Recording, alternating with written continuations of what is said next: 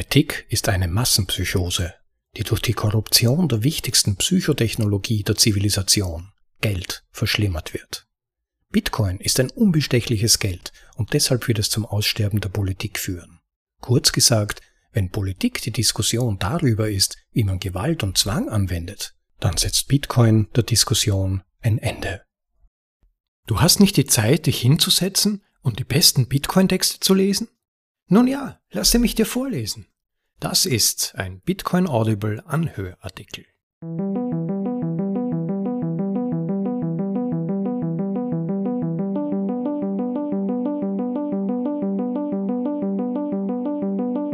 Hallo und willkommen in Episode Nummer 43 von bitcoinaudible.de, dem Podcast mit den besten Artikeln aus dem Bitcoin Space, für euch vorgelesen zum bequemen Anhören, ob unterwegs oder daheim. Weiter geht's mit dem fünften Teil der zwölfteiligen Essayserie Souveränismus von Robert Breedlove, die sich mit dem Zerfall des Nationalstaats und der anschließenden Verstärkung individueller Souveränität im digitalen Zeitalter befasst. Dieser Abschnitt widmet sich der Technologie und ihrem Einfluss auf die Neugestaltung politischer Institutionen und menschlicher Interaktion. Die Serie selbst basiert auf dem Meisterwerk von 1997, The Sovereign Individual. Ein wirklicher Bestseller und lesenswert für jeden von euch da draußen. Solltet ihr das Buch nicht schon kennen, einen Link dazu findet ihr auf unserer Website bitcoinaudible.de. Vielen Dank an Robert Breedler für diese interessante Serie. Sie gewährt wirklich hochinteressante Einblicke in die geschichtlichen Verläufe menschlicher Entwicklung und gesellschaftlicher Organisation, Gewalt, Korruption, Zentralbankensystem und der Rolle von Bitcoin natürlich ultimativ. Wer allerdings beim ersten Teil noch nicht dabei war, bitte springt zurück zur Podcast-Folge Nummer 37, in der sich der unbedingt hörenswerte erste Teil befindet, damit man noch den Kontext versteht und gut einsteigen kann. Und nun für alle, die bereits dabei waren, los geht's. Souveränismus Teil 5 Das Aussterben der Politik. Von Robert Breedlove. Im Originaltitel Sovereignism Part 5 The Extinction of Politics Teil 4 führte uns zu den Ursprüngen von Staat, organisierten Verbrechen und Eigentum, um zu sehen, wie sich diese sozialen Konstrukte mit dem Aufkommen des Souveränismus im digitalen Zeitalter verändern werden. In Teil 5 werden wir erneut in die Geschichte eintauchen und die Auswirkungen der Technologie auf die Neugestaltung politischer Institutionen und menschlicher Interaktion untersuchen. Politische Macht geht von den vorherrschenden wirtschaftlichen und technologischen Gegebenheiten jeder Epoche aus.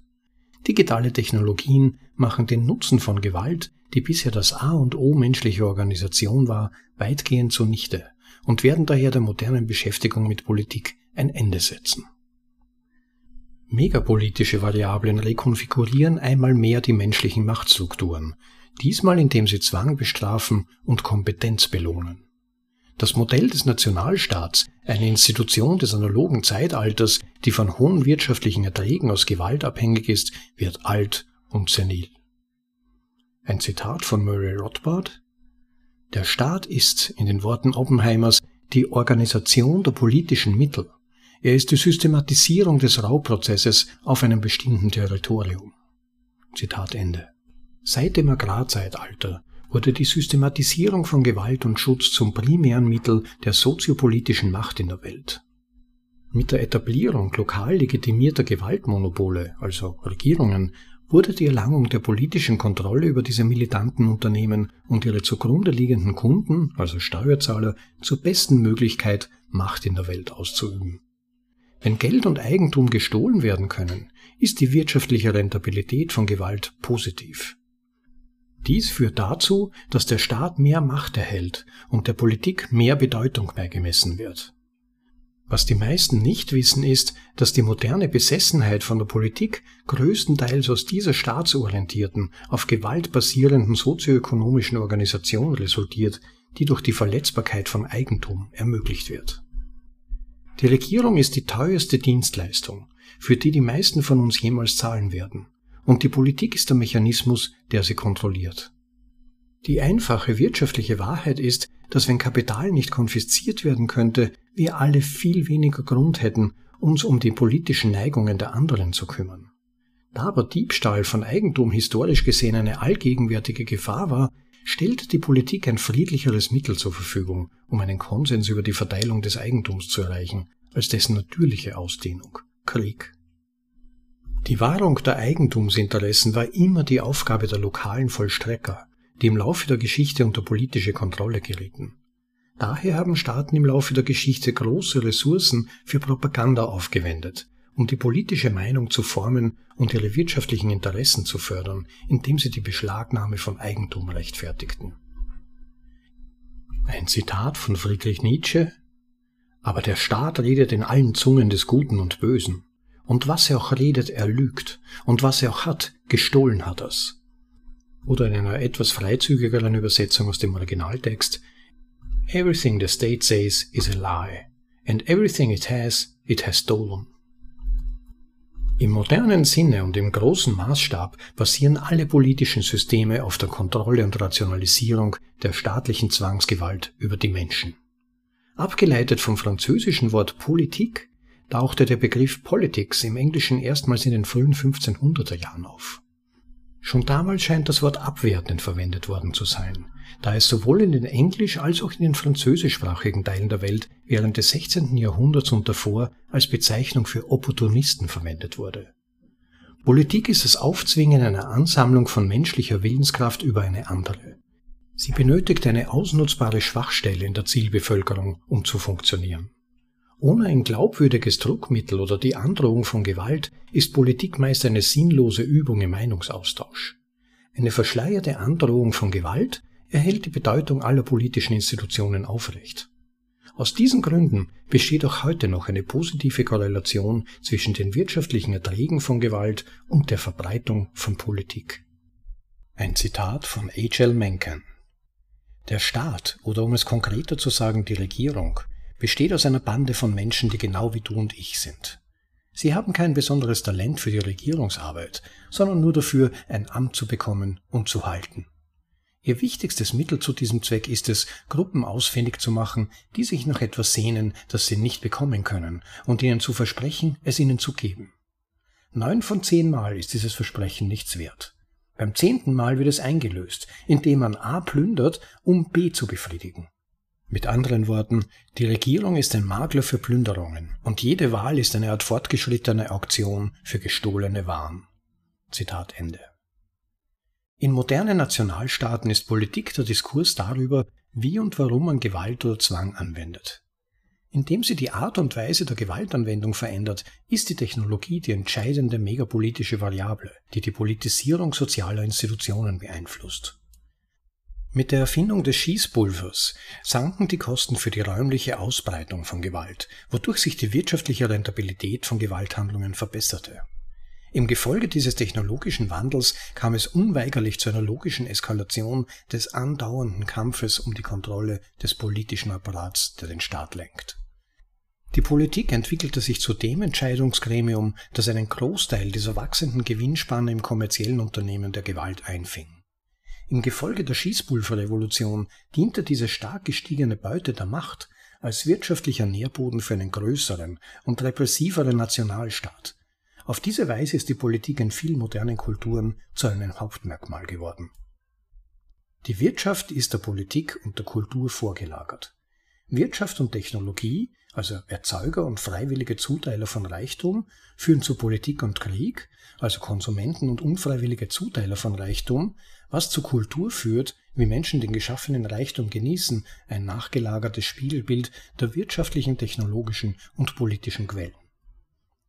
Die Immobilität des Kapitals trug zur organisatorischen Skalierung des staatsrechtlichen Modells in unser modernes Konzept des Nationalstaates bei. Das meiste Kapital des Industriezeitalters bestand aus großen Fabriken, Anlagen und schweren Maschinen, die nur begrenzt oder gar nicht mobil waren. Betrachtet man dies durch die Logik der Gewalt, so wird deutlich, dass der Kampf umso häufiger zur vorherrschenden Strategie wird, je unbeweglicher die Kapitalgüter sind. Wenn Objekte von wirtschaftlichem Wert nicht bewegt oder versteckt werden können, besteht die einzige Option angesichts heranstürmender Angreifer normalerweise darin, sich zu verteidigen. Ist das Kapital dagegen hypermobil und kann schnell, billig und diskret transportiert werden, ist die dominante Strategie meist die unter Anführungszeichen Flucht. Wie jedes andere Unternehmen unterliegt auch die Gewalt der Tyrannei des Kosten-Nutzen-Kalküls. Das Modell des Nationalstaates war in einer Industriegesellschaft nützlich, in der der größte Teil des wirtschaftlichen Wertes in unbeweglichen Fabriken, Anlagen und Ausrüstungen gebunden war. Im digitalen Zeitalter wurde ein großer Teil der wirtschaftlichen Erträge aus groß angelegten Operationen durch die industrielle Kommodifizierung, also Kommerzialisierung, komprimiert. Der Schutz des geistigen Eigentums und anderer rechtlicher Monopole, mit Ausnahme der Monopole für Gewalt und die Ausgabe von Geld, ist in vielen Branchen weggefallen, was die Wettbewerbsintensität und Innovation erhöht hat. Infolgedessen sind die Verbraucherpreise für Waren über lange Zeiträume hinweg gesunken, was sich in einem Anstieg des Gesamtwohlstands widerspiegelt. Solche wirtschaftlichen Gewinne aus der Kommerzialisierung können nur durch freien Austausch erzielt werden. In Verbindung mit der freien Natur von Informationssystemen, die weniger von Zwischenhändlern abhängig sind, und mit den kollabierenden Vertriebskosten für moderne Unternehmen ist es klar, dass jeder Industriezweig, der auf digital native Weise betrieben werden kann, einen starken Anreiz hat, dies zu tun. Geringere Immobilien-, Miet- und Steuerkosten, eine geringere Abhängigkeit von großen und unbeweglichen Kapitalanlagen, eine breitere und geschicktere Auswahl an ortsfremden Talenten und die Fähigkeit, die Raumzeit zu verbiegen, indem man digitale Tools voll ausschöpft, machen die digital fortschrittliche Organisation zu einer Kraft, mit der in jeder Branche gerechnet werden muss. Kurz gesagt, mit größerer Kapitalmobilität steigt auch die Widerstandsfähigkeit gegenüber allen Arten von politischen Zwängen. Wie Andresen bekanntlich behauptete, Software frisst die Welt. Diese Aussage ist nicht auf das Ökosystem der Privatwirtschaft beschränkt. Alle sozialen Institutionen, die zur Organisation menschlicher Angelegenheit dienen, sind von Störungen bedroht. Je starrer und imposanter die betreffende institutionelle Machtstruktur ist, desto anfälliger ist sie für die Auflösung im digitalen Zeitalter. Nationalstaaten und Zentralbanken, die größten und am wenigsten flexiblen Institutionen, haben bei der daraus resultierenden digitalen Transformation am meisten zu verlieren. Die Unfähigkeit oder mangelnde Bereitschaft, sich an die Präferenzen der Verbraucher anzupassen, führt dazu, dass weniger flexible Institutionen in einer digitalen Welt mit immer mehr Wahlmöglichkeiten benachteiligt werden. Nach Jahrhunderten der absichtlichen Bevormundung der Bürger, um deren Abhängigkeit von und damit Unterwerfung unter die Machtstruktur von oben zu gewährleisten, ist das nationalstaatliche Modell alt und senil geworden. Gewalt ist einfach eine weniger produktive Strategie, wenn Kapitalflucht eine Option ist. In der Dämmerung des Nationalstaates sind Regierungen zunehmend anfällig für einen plötzlichen Zusammenbruch. Die nationalen Regierungen leiden nicht nur unter der weit verbreiteten Missbilligung, sondern auch ihre Einkommensmodelle sind durch Bitcoin direkt bedroht. Je stärker Politiker und Bürokraten ihre Bevölkerungen besteuern und ihre Währungen aufblähen, desto größer wird die moralische Empörung und desto mehr steigt die Nachfrage nach inflationssicherem und schwer zu besteuerndem Geld. Indem Bitcoin den Menschen die Möglichkeit gibt, aus dem Fiat-Regime der Zentralbanken auszusteigen und in eine undurchdringliche Dezentralbank zu wechseln, stärkt er die individuelle Souveränität und führt dazu, dass politische Institutionen an Einfluss verlieren. In einer Welt, die von der Politik regiert wird, sind die Implikationen von Bitcoins letztendlichem Erfolg seismisch. Vielleicht noch bedeutsamer als der Übergang vom Agrar- zum Industriezeitalter zwingt uns das digitale Zeitalter dazu, alles, was wir zu wissen glaubten, neu zu bewerten. Doch auf welche Zeichen müssen wir achten, wenn sich dieser historische Wandel vollzieht? Wenn wir ins Unbekannte vorstoßen, können wir einige megapolitische Parallelen zum Untergang der mittelalterlichen Kirche ziehen. Ein Zitat aus dem Buch The Sovereign Individual. Die Technologie ist dabei, eine Revolution in der Machtausübung herbeizuführen, die den Nationalstaat ebenso sicher zerstören wird wie das Schießpulver und der Buchdruck das Monopol der mittelalterlichen Kirche. Ende des Zitats. Ein Frühindikator für einen bevorstehenden großen politischen Wandel ist moralische Empörung. In der Regel richtet sich diese Empörung gegen institutionelle Führer, die als korrupt gelten. In dem Maße, in dem sich die Menschen, die unter der betreffenden politischen Hierarchie arbeiten, sich ihrer abnehmenden Nützlichkeit oder Relevanz für ihr Leben bewusst werden, fangen sie an, die Verantwortlichen mit Missgunst zu betrachten, insbesondere wenn es um Veruntreuung oder Enteignung von Kapital geht. Ohne wirksame strukturelle Reformen kann diese Abneigung schnell in Hass umschlagen und sogar in einem institutionellen Zusammenbruch gipfeln. Nach der Verschlechterung der wirtschaftlichen Lage und der zunehmenden Korruption der Institutionen verlor die mittelalterliche Kirche allmählich die Unterstützung der Bevölkerung.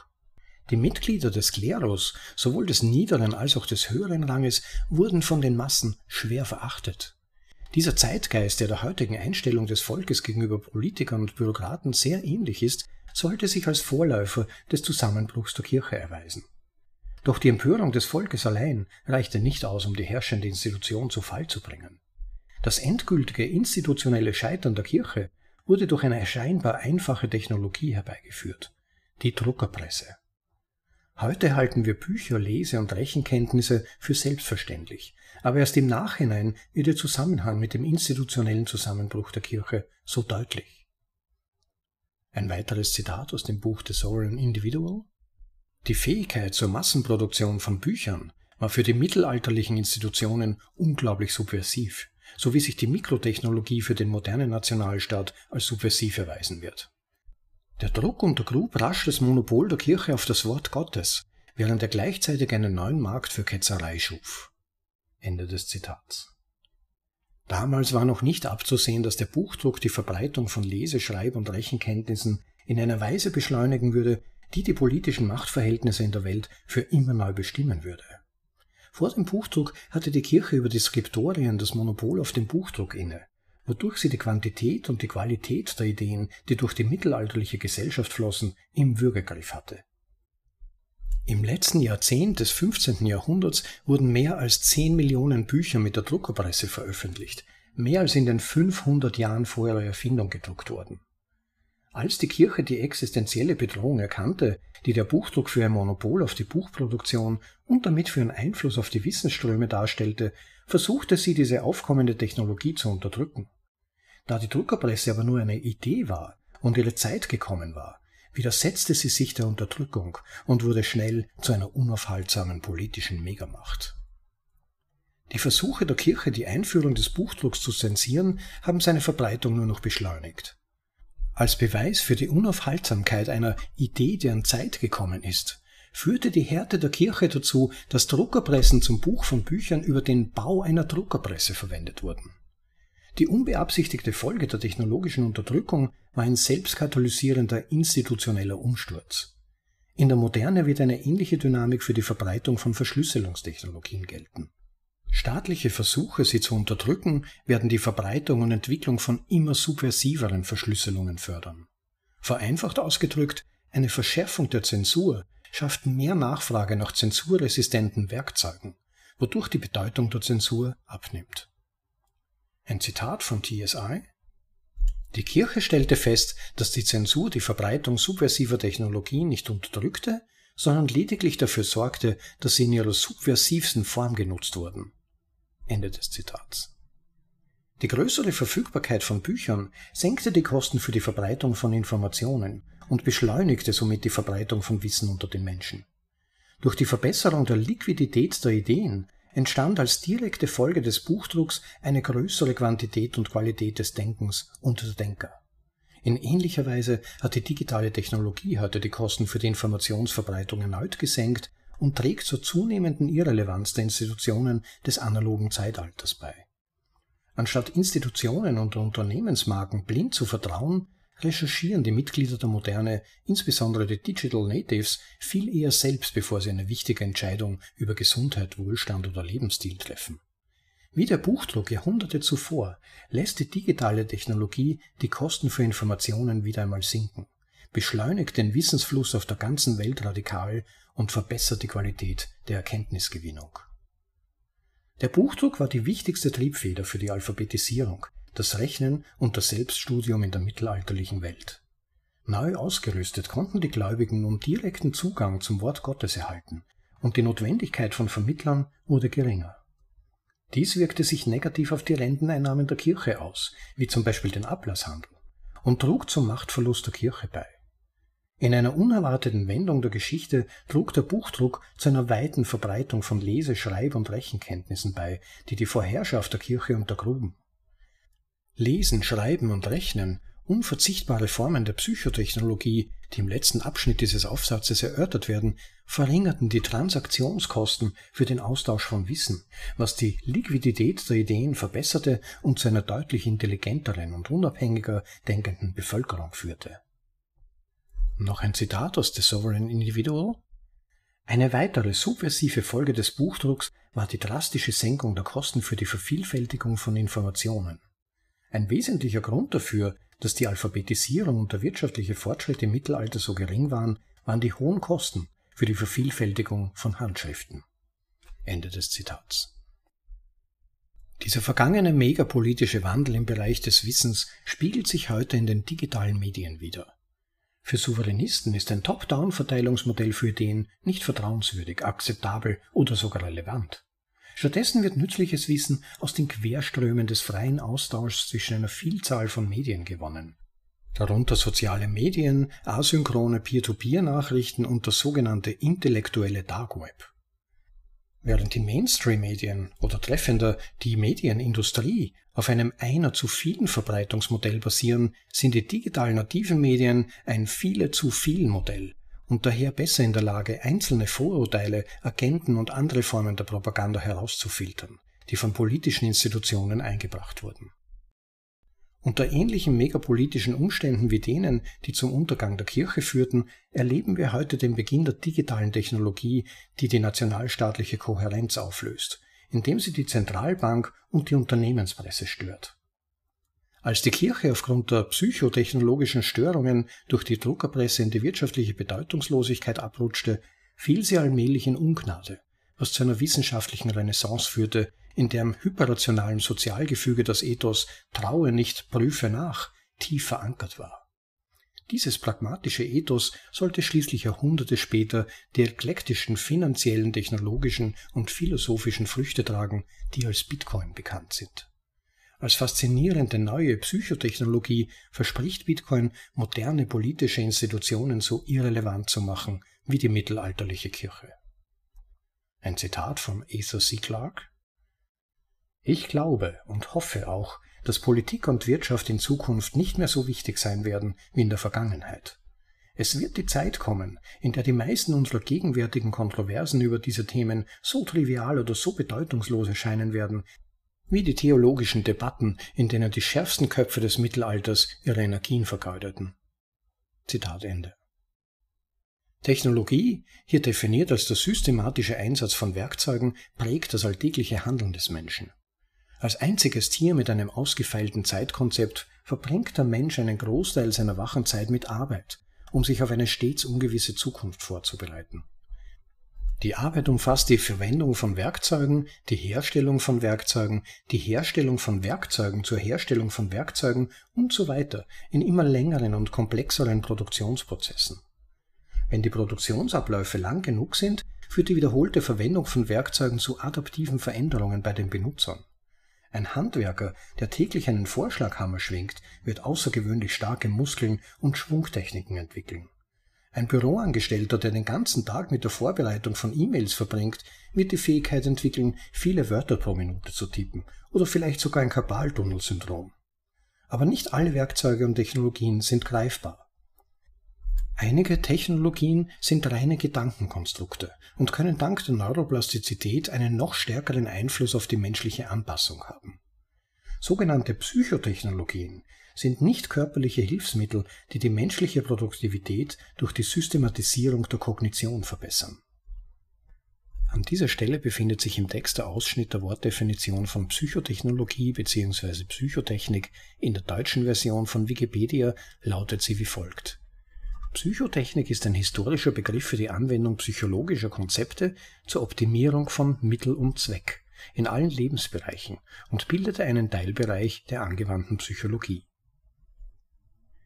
Zwei offensichtliche und allgegenwärtige Psychotechnologien sind Lesen, Schreiben und Rechnen, die zusammen den größten Teil des menschlichen Denkens, der Kommunikation und der Aufzeichnungen ermöglichen.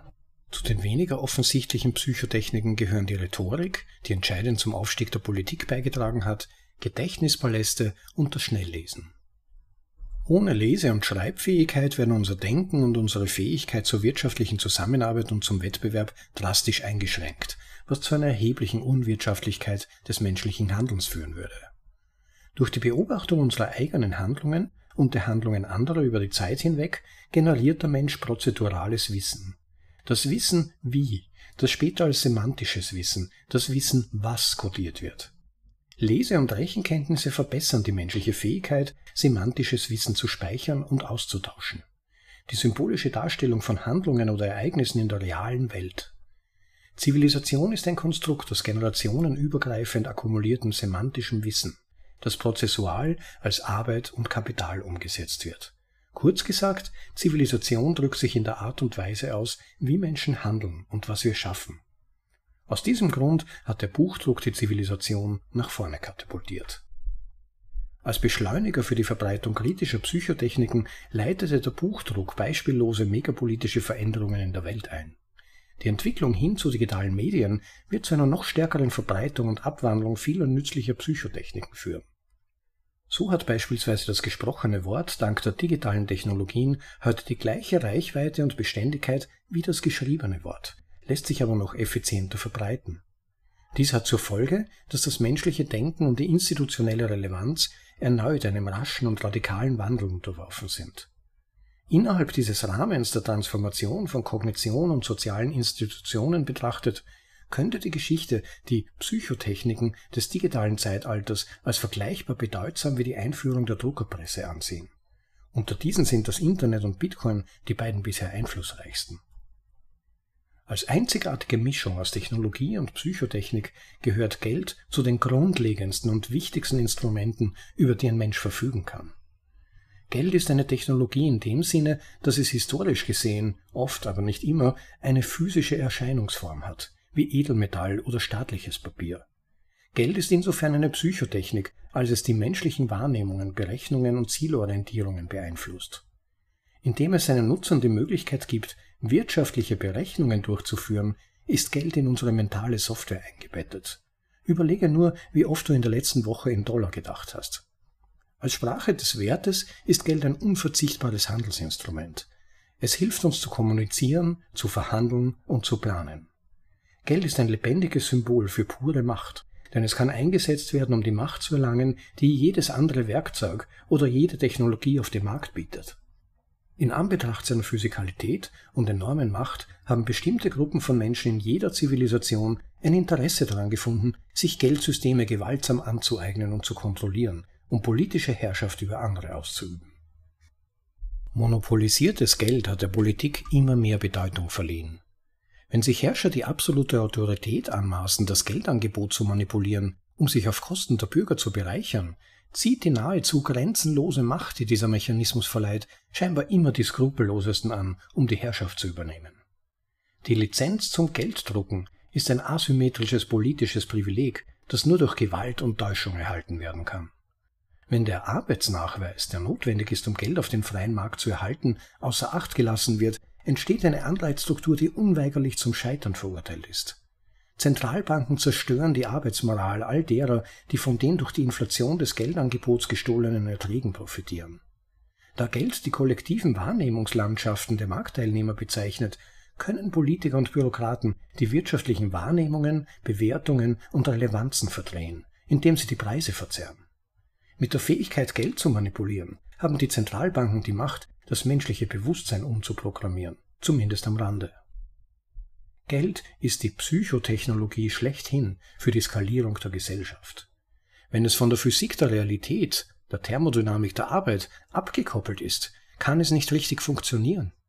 Wie der Muskelaufbau eines Mannes, der eine ganze Karriere mit dem Schwingen eines Vorschlaghammers verbringt, oder der Kabaltunnel, unter dem eine E-Mail-Schreiberin leidet, können die Eigenschaften eines bestimmten Geldes im Laufe der Zeit bestimmte Qualitäten seiner Nutzer prägen.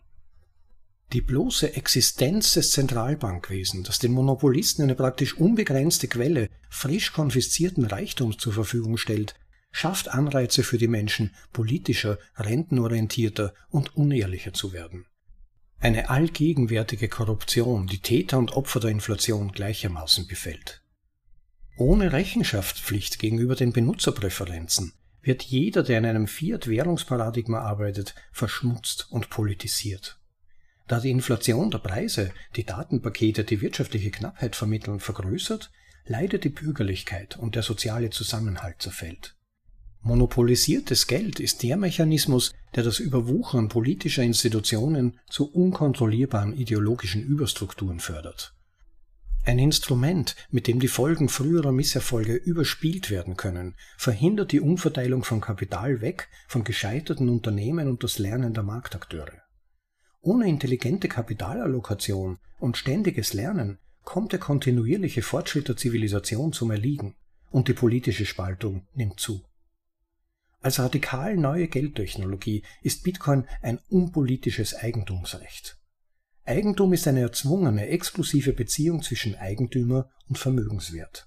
Die Erhaltung politischer Eigentumsrechte liegt in der Verantwortung des Staates, was sie anfällig für Launen, Tricks und Korruption macht. Inflation des Fiat-Währungsangebots, Enteignung und Geschworenenpflicht sind allesamt Verletzungen von Eigentumsrechten durch politische Mittel. In einer Bitcoin-basierten Wirtschaft ist alles, was für dein Einkommenspotenzial wichtig ist, wie viel andere bereit sind, dir für die Befriedigung deiner Bedürfnisse zu zahlen. Mit anderen Worten, in einem freien Markt sind die Verbraucher souverän, nicht die Politiker. Der militärische Rang, die Parteizugehörigkeit und die soziale Nähe zur Druckerpresse als Bestimmungsfaktoren für die Positionierung in der globalen Wohlstandshierarchie werden in einem Bitcoin-Standard weitgehend abgeschwächt. Durch den Wegfall der Inflation als Quelle der Kriegsfinanzierung finanziert Bitcoin die Systeme der Gewalt auf geopolitischer Ebene. Indem Bitcoin das Kosten-Nutzen-Verhältnis der Vermögenskonfiskation erhöht, macht er Gewalt auf individueller Ebene weniger lohnend. Da Politik auf dem Nutzen von Plünderung basiert, verringert Bitcoin die Anreize, soziale Institutionen zu politisieren. Als hypermobiles Kapital verschafft Bitcoin seinen Nutzern den ultimativen Verteidigungsvorteil in der Sphäre des Eigentums. Auf diese Weise bedeutet Bitcoin das Aussterben der Politik als dominantes Machtmittel in der Welt. An dieser Stelle findet sich im Text eine Darstellung des sogenannten Eigentumsstacks. Verglichen mit der Vor- und Nach-Bitcoin-Ära ich kann euch empfehlen, sich die betreffende Episode anzuhören, die sich zufällig in unserer Reihe befindet. Das sind Episoden Nummer 14 bis 16 auf bitcoinaudible.de, die sogenannte Trilogie für Bitcoin-Skeptiker von Sushu und Hasu. Und die betreffende Grafik befindet sich in Teil 3, also Episode 16. Ich werde in den Shownotes darauf verlinken. Jede politische Autorität beruht auf der Verletzbarkeit des Eigentums. Warum sollte ich ihre Befehle befolgen, wenn nicht eine glaubwürdige Drohung ihrerseits gegen mich besteht? Ob Besteuerung, Inflation oder direkte Konfiszierung, der Diebstahl von Eigentum ist heute die einzige Einnahmequelle für Nationalstaaten. Als Anspruch auf alle anderen Formen von Eigentum ist Geld Meta-Eigentum. Richtig aufbewahrt ist Bitcoin das einzige Geld, das nicht gestohlen werden kann, das einzige unantastbare Eigentum. Ein Geld, das auf diese Weise der Beschlagnahmung widersteht, ist ein entscheidendes Element für den Aufbau einer nachhaltigen Zivilisation. Ein Zitat von Ludwig von Mises Wenn uns die Geschichte etwas lehren kann, dann, dass das Privateigentum untrennbar mit der Zivilisation verbunden ist. Die moralische Empörung gegenüber Politikern, Regierungsbeamten und Bürokraten wird heute immer deutlicher. Wie wir im Vorfeld des Zusammenbruchs der mittelalterlichen Kirche gesehen haben, ist dieser Kanarienvogel in der Kohlenmine, der Canarian in the Gold Mine, in der Regel ein zuverlässiger Indikator für einen bevorstehenden institutionellen Wandel. Zwangsabriegelungen, die Androhung von Zwangsimpfungen und die grassierende Inflation von Fiat-Währungen sind allesamt offenkundige Angriffe auf das Eigentum der Bürger. Wenn die Menschen zu diesem Krieg gegen ihr Eigentum erwachen, werden sie natürlich versuchen, das einzige Eigentum zu besitzen, das von parasitären politischen Institutionen nicht angegriffen werden kann. Wenn Bitcoin vollständig monetarisiert ist, werden menschliche Hierarchien eher auf Kompetenz als auf Zwang beruhen. Und das nationalstaatliche Modell des 20. Jahrhunderts wird endgültig in Vergessenheit geraten. Einige Nationalstaaten wie Nigeria machen bereits über die existenzielle Bedrohung durch Bitcoin auf. Bitcoin ist eine radikal neue soziale Institution, die nichts mit der Kunstpolitik zu tun hat. Jeder Notbetreiber wählt die Regeln von Bitcoin selbst und kann nicht effizient zu einer ungünstigen Wahl gezwungen werden. Aufgrund der dem Netzwerk innewohnenden Widerstandsfähigkeit gegen Zwang belohnt Bitcoin nur die menschliche Willenskraft, die auf der Befriedigung der Verbrauchernachfrage ausgerichtet ist, die einzigen souveränen Akteure in jedem freien Markt.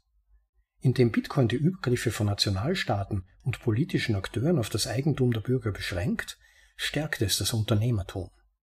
Das Hervortreten der Politik als kritische Komponente der individuellen und Gruppenidentität ist eine Massenpsychose, die auf der Korrumpierbarkeit des Eigentums beruht. Als unbestechliches Eigentumsrecht und soziale Institution wird Bitcoin zweifellos Jahrhunderte politischer Programmierung in den Bevölkerungen, die es annehmen, zunichte machen. Es ist töricht zu glauben, dass ein bestimmter Politiker einen dauerhaften Systemwandel bewirken kann. Kein Mensch ist besser als seine Anreize, und Politiker haben den Anreiz, kurzfristig Wahlen zu gewinnen, egal was es langfristig kostet. Der Glaube an politische Macht als Konstante menschlichen Handelns verkennt die schwindende Lebensfähigkeit der analogen Hebel, auf die Politiker im digitalen Zeitalter angewiesen sind.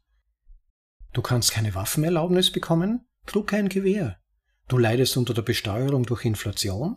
Halte deine Ersparnisse in Bitcoin. Die Regierung zensiert deine Kommunikation? Hoste deine Inhalte auf einer unveränderlichen Lightning Network basierten Medienplattform wie Sphinx Chat. Je stärker die Politiker ihre Bevölkerung unter Druck setzen, desto schneller werden die Souveränisten zwischen ihren Fingern durchschlüpfen und die Segel auf der digitalen Hochsee setzen. In dem Maße, wie die Welt Zeuge dieser Migration wird, wird die politische Psychose zurückgehen. So gesehen ist die Betonung der politischen Identität eine moderne Wahnvorstellung, die durch plündersicheres Kapital aufgelöst werden wird. Jeder neue Bitcoin-Block ist ein Baustein in der Mauer einer zwangsminimierten, unpolitischen Zivilisation. Es wird immer Politik in den menschlichen Angelegenheiten geben, aber die nicht konsensualen Einkommensmodelle der Nationalstaaten, die benutzt werden, um die Auferlegung von politischen Entscheidungen auf eine unwillige Bevölkerung zu finanzieren, sind in einer Welt, in der Bitcoin existiert, zum Zusammenbruch verurteilt. Und Bitcoin wird nirgendwo hingehen. Es ist Geld, das in eine militärische Verschlüsselung gepackt ist, die für den einzigen Zweck des Überlebens optimiert ist. Selbstverwaltetes Geld mit unumstößlichen Regeln, das nicht konfisziert, aufgebläht oder gestoppt werden kann. Bitcoin ist der Vorbote des kommenden Zusammenbruchs des von Eigentumsverletzungen abhängigen Nationalstaates. Als Software-Update für die globale Implementierung der Psychotechnik namens Geld besteht das große Versprechen von Bitcoin in der Verringerung der Politik und der von ihr vorausgesetzten Gewaltökonomie. Clausewitz in On War Der Krieg ist die Fortsetzung der Politik mit anderen Mitteln. Politische Autorität ist ein Betrug und ihr Untergang ist eine gute Nachricht für die Menschen überall. Wenn Regeln nicht gebogen und Geld nicht gestohlen werden kann, ist das Streben nach friedlicher Zusammenarbeit die produktivste Strategie für alle. Unantastbares Geld ist die Innovation der Politik und ihrer Clausewitzschen Fortsetzung des Krieges. Politik ist eine Massenpsychose, die durch die Korruption der wichtigsten Psychotechnik der Zivilisation, Geld, verschlimmert wird. Bitcoin ist unbestechliches Geld und deshalb wird es zum Aussterben der Politik führen. Kurz gesagt, wenn Politik die Diskussion darüber ist, wie man Gewalt und Zwang anwendet, dann setzt Bitcoin der Diskussion ein Ende. Das war Souveränismus Teil 5 Das Aussterben der Politik von Robert Breedlove. Nur noch ein paar kurze Hinweise. Wem die Metaphern und Beispiele in diesem Artikel gefallen haben, dem wird sicherlich auch Robert Breedloves Artikel Meister und Sklaven des Geldes gefallen. Die könnt ihr in Episode 8 anhören. Und wer sie spontan nicht finden kann, einfach auf bitcoinaudible.de gehen und die Suchfunktion nutzen. Dort könnt ihr übrigens auch den von uns vorgelesenen Artikel von Gigi finden, der Aufstieg des selbstbestimmten Individuums, der sich ebenfalls mit dieser Thematik der Verschiebung des Machtgefälles hin zum unabhängigen und selbstbestimmten Menschen befasst. Ja, und beim Eintrag zu dieser Episode auf bitcoinaudible.de findet ihr wie immer natürlich auch den Link zum Originalartikel des Autors und all seine interessanten Linkverweise zum weitergehenden Studium und zum Nachlesen.